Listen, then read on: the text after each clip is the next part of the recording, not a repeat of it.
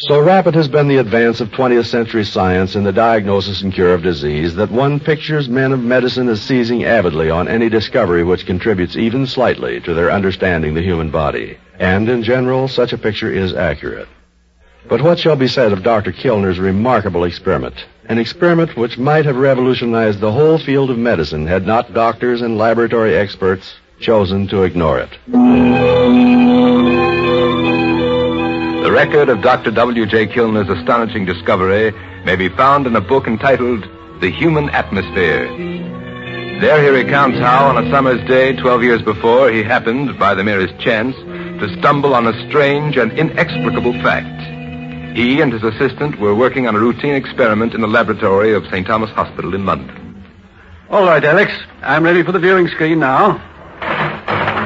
It's got some sort of a dye on it, hasn't it, Doctor? Yes, I stained it myself this morning with dicyanine.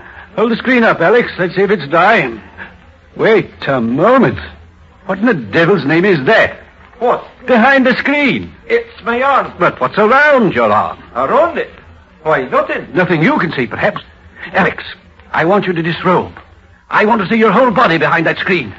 The laboratory assistant, completely baffled by Doctor Kilner's sudden intense excitement, removed his clothes and stepped behind the viewing screen. A sort of an aura, all different colors, extending beyond the surface of your skin. The human body, at least your body, throws off a strange kind of substance.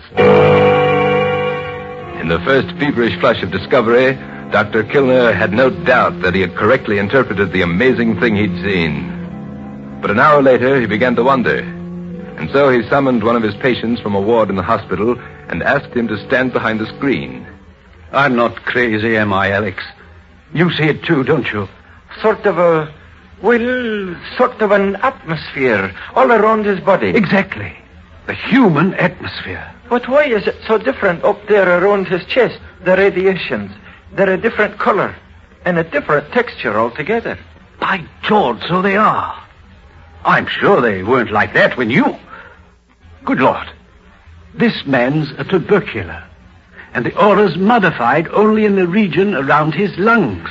That screen's given us a new way to diagnose disease. Word of the doctor's discovery spread rapidly through the hospital. The human atmosphere. You saw the radiations? How do I know they aren't the properties of the screen itself?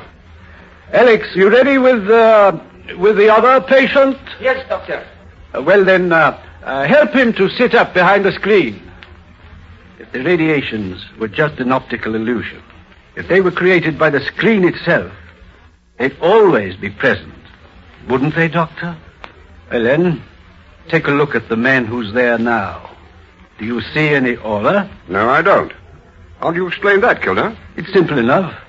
You see, the body Alex is holding up in that chair happens to be a corpse. Doctor Kilner made hundreds of difficult and invariably accurate diagnoses with the aid of his viewing screens. And yet, the record of Doctor Kilner's work lies ignored, forgotten by contemporary science. This fact, like the fact of the remarkable experiment itself, can only be regarded as incredible but true.